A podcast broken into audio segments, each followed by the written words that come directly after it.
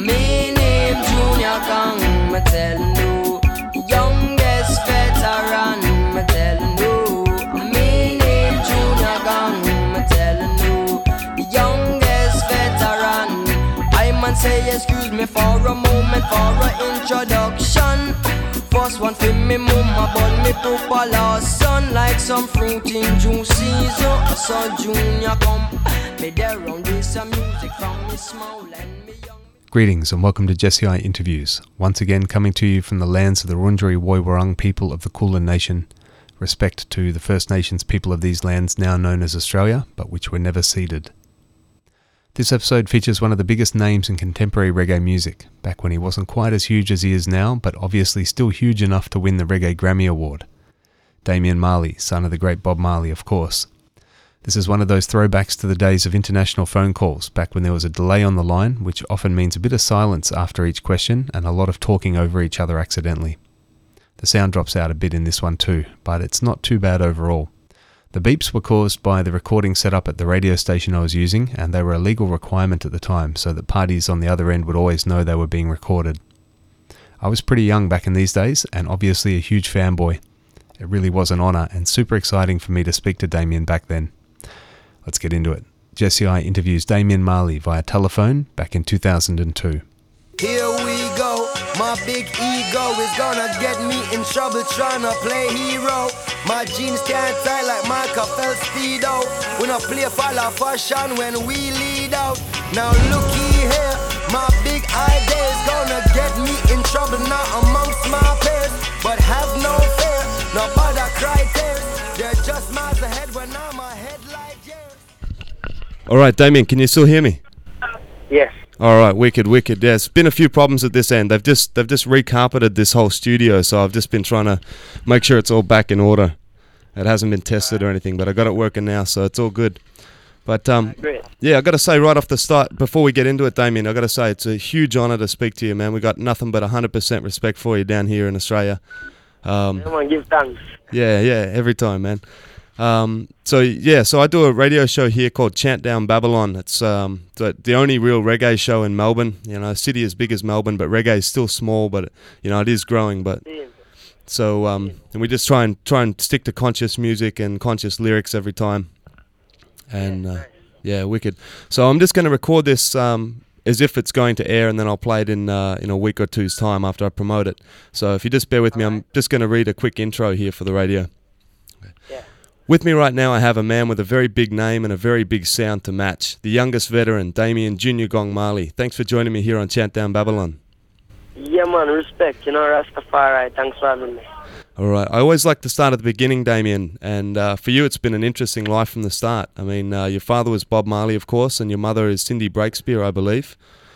Sure. Now, what was it like growing up with such amazing parents?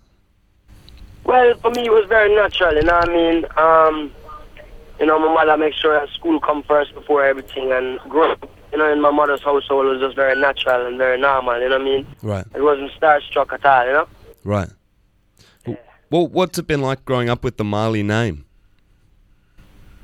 Well, you know, again, like I said, natural because at first, you know, growing up, a lot of people wouldn't really recognize who we are. You know what I mean? It's only since really um, getting involved in the music in a prof- on a professional level that people have started recognizing us out in the public and what have you. You Right. know I mean? So growing up for me was really normal, you know? Right, right. Well, um, you must not have been all that old when Bob passed on. Uh, how, how much can you remember from your early childhood? Yeah, man, we have, you know, we have memories and then we have a whole heap of elders who help us remember. Yeah? Right. Bigger brothers who are there and, you know I mean, a lot of my father's friends also. So, you know, we have a whole heap of memories. Right. Whereabouts did you spend most of your, your time growing up as a youth?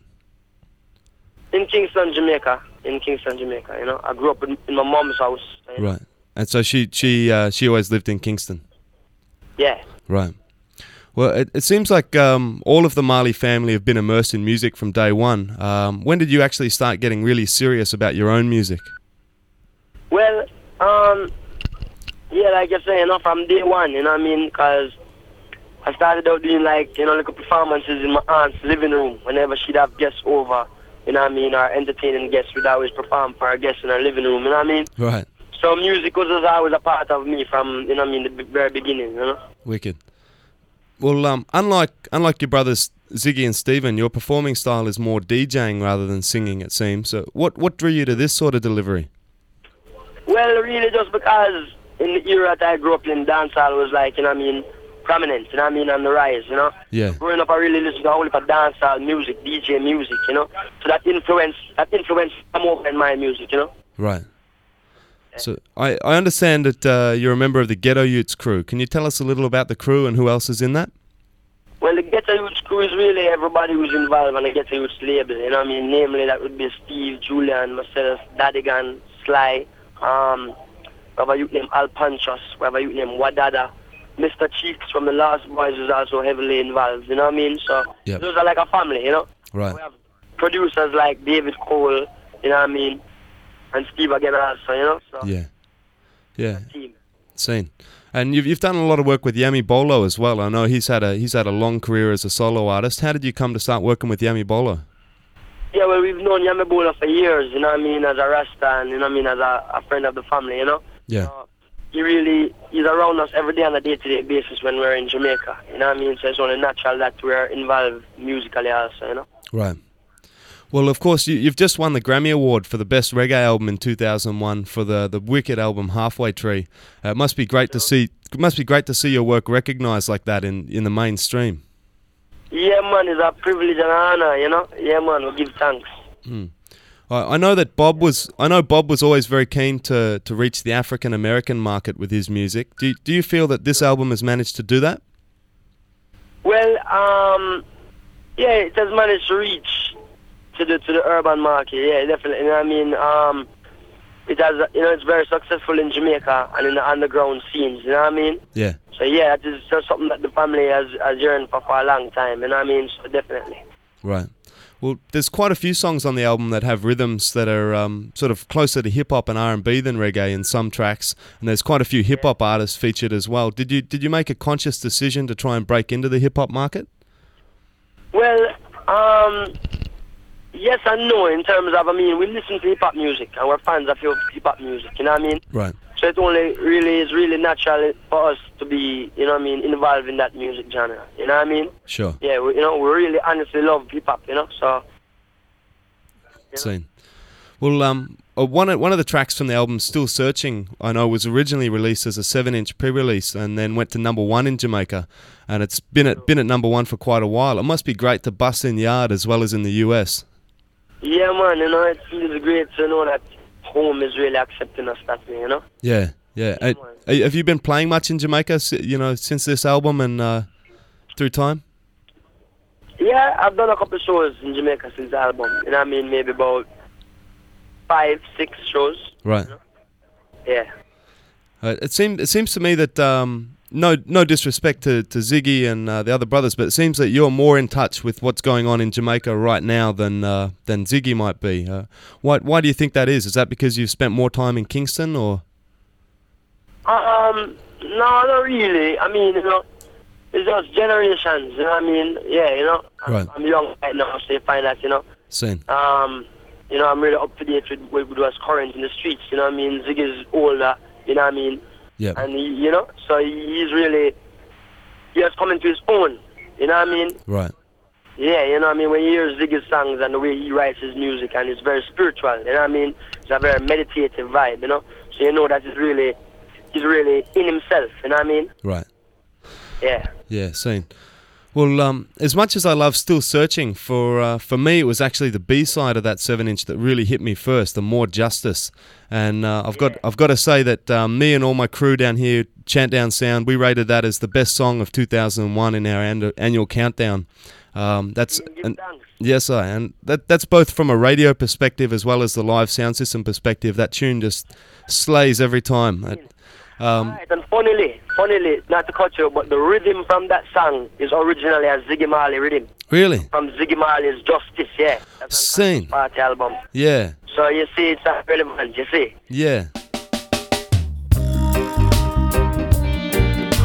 This is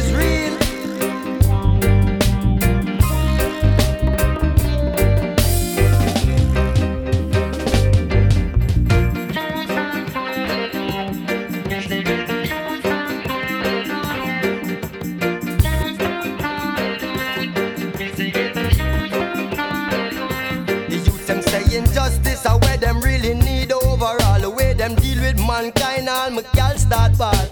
Justice are where the youths them need overall, where them deal with mankind.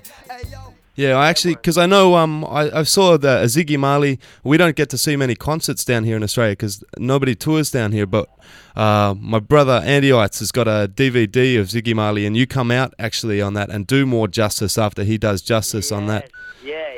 Yeah, yeah. And that's that's that's going back to about 1999. So you must have been doing that song for uh, for quite a while now. Yeah, yeah, man. Wicked. Well, do you, do you have any personal favourites from the uh, personal favourite tunes from the album? No, not really. Um, I think that you have some songs that are important. Uh, if you, maybe if you could listen to one song on the album, I'd say listen to "It Was Written." Right. You know what I mean? But I don't really favor any song over the other. Yeah. I exist before the earth? And did you know my eyes are windows to the world? Did you know you can't go as Zion and now wear Jheri curls? Can't tell the boys from the girls. Your body's just a vehicle, transporting your soul. It's what's inside of people, this beauty to behold. Fear not of evil. So there's there's a lyric in uh, in it was written that um, some people have been talking about quite a lot on the internet lately about you can't go to Zion and wear Jheri curls. Can you um, explain that lyric for us a little bit? Well, it's not really so much the focus on the Jheri curl, but more the focus on the pollution um, of, you know, altering your body. You know Right. what I mean? Like how, you know, like breast implants, um, plastic surgery. There's that whole cosmetic lifestyle, you know, Yeah. is what it's really against. Where, you know, in certain situations, you know, you have transvestites, you have, you know what I mean? Mm, yeah, and kind of, of, of pollution, you know what I mean? And that, yeah, that, that can't, that's not accepted in Zion. mm, talking about the bleaching, uh, people bleach, bleaching their face to make it less black, or that's nonsense. Uh, another lyric I love in there is um, yeah, about the Chris Nike boot. It seems like a lot of a lot of youths get caught up in the fashion and um, you know wasting money on stuff where they could be spending their money on much better uh, much better stuff, you know, than Nike boots. Or True, true, well, there's a, yeah, there's another lyric um, I really like on uh, I think it's halfway tree itself where you say me burn out all material objects with a Russ Clark gold chain round me neck. Can can you ex- can you explain that one for us? Well, what it really means, is uh, you know I mean, we burn, we burn the worship of the objects, but we're still with the overstanding, you know what I mean? Right. And that is not to say that you can't wear a gold ring or you can't wear a Nike shoes. But the thing is, what will you, how far will you go to achieve a Nike? Right. How far will you go to achieve a gold ring or a gold chain? You understand? Seen. Right. Same. So we know that material objects really carry no power, or no life, or no value. Right. Just material objects, you know? Yeah. Seen. Yeah. Well, um, there's there's one thing I wanted to ask. There, there seems, um, you know, there's a something of a contradiction in reggae when you get militant, very militant artists um, burning fire upon Babylon, but then still going out of their way to get Babylon's dollars. And it, Sizzla has come in for a bit of criticism for um, for being so anti-Babylon, but still, you know, targeting the American uh, market with albums and so on. What do you think about that sort of criticism? Well, um, dollars, I won't say dollars is Babylon. Right. I mean, Babylon is a mind state of the people. Right. You understand? And, you know, as Gong say, you know, we play music, and if money come from music, money come from music. You know what I mean? Right. In in the society today, you know that money is needed for for survive on certain levels, unless you're going to go into the wilderness and do your own cultivation and farming. You understand what I deal with? So at the same time, we do we need money. You understand me? I say. Yeah. Seen. But again, it still goes to like what I was saying earlier. How far will you go for money? Yeah. Right. Yeah. Well, my, my attitude has always been if you can, if you can get the money doing upful works and then put that money to better use in other areas. And I know you um, be checking out for um, a lot of different people and, and putting money into areas that really deserve that money. Yeah. Then uh, you know that's worthwhile, hundred percent. Yeah, man, definitely. So, um, how do you actually go about writing your songs, Damian? Writing my songs, or the Jah write the songs, you know, you know what I mean? It's just, you know, how the inspiration hits, you know. like, There's no, there's no one way. You know what I mean? Yes. I don't really, the songs or songs that, you know I? Uh, sorry, Damian. Damian. Sorry, man. Didn't mean to cut you off, but that all dropped out. I think we lost the connection there for a second. Could you could you repeat that, please? You know that some of the songs I wrote in the studio while the rhythm was being played. Right. Some of the songs, some of the songs we had certain verses like years before. You know what I mean? We had, I mean, like, just one verse, or you know what I mean? Right. Each song kind of has its own story. Right. You know, so yeah. Well, apart from apart from your father, who I assume has had a, a big influence on your, your work, what other artists have been an influence on your work? all of my brothers, you know what I mean? All of my sisters, Right. You know, definitely I has a very big influence, you know. Um, also, that, no, you know, I said the dancehall artists have had the most influence on me, you know what I mean? Right. Barang, Ninjaman, Super Cat, Peter Metro, you know what I mean? Uh, coming up, you know what I mean? Bounty Killer, Capleton, you know? Yeah. Um, we- but we listen to a, a, a wide variety of music still. You know what I mean? 'Cause, you know, you can even even we like Sade, we like you know what I mean James Brown, we like Ray Charles. You know what I mean? Right. So we listen to a whole heap of you know music still. Right. Well, what do you think about the state of reggae music today? The state of reggae music today. Yeah. Well, um, in terms of Well, I guess in terms of where the music's heading, I mean, it seems like in the, the 90s, cultural reggae started to come back in, but it was sort of missing for a long time there. And uh, the messages that are coming out in the music today. Right now I think the music is on a rise again. You know what I mean? Definitely. I mean, if you listen to hip hop, you hear a whole heap of reggae and dancehall influences. Yeah. You know what I mean? Especially with like the offbeat drums and what you want. You know what I mean? Yeah. Um, No Doubt recently, you know what I mean, did a dancehall track featuring Bounty Killer. Yep. You know? So I think I think reggae is on the rise, you know what I mean, forward once again, you know? Yes, sir. Yeah. Right. Well, um, you just mentioned your brothers uh, just a minute ago, and I know that they were recently busted for herb in Miami. Um, and as a Rasta and a herb smoker yourself, how do you feel about the fact that herb is still illegal? Herb is still illegal. Well, you know, there's many I think there's many reasons, you know, why herb is still illegal, you know? Mm. Herb is good for you know? So many things otherwise than even just smoking. Herb can make fuel to run your car, herb can make clothes, paper, what have you, you know what I mean? Mm. food, but at the same time, herb is illegal. You know what I mean? But that's that's you know governmental issues and and issues to deal with economies and you know what I mean? Yeah. Who who really benefits from the smuggling of herb and all those things? You know, everybody knows that Rastas use herb and Rastas smoke herbs. So you know what I mean? Really and truly, them know that anytime them want find somebody with herb, them can check a Rasta. You know. Mm. Uh, I I get the feeling that a lot of people fight down herb because it opens your mind to to different sort of consciousness and stops you focusing on dollars and all Babylon's sort of uh, pollution. Yeah, as as Gong said in an interview once, you know, if we all smoke herb, we all feel the same way, and they don't want us to all feel the same way. You know what I mean about things. So, Yeah. Yeah. Well, so uh, what what do you have planned for the future, Damian?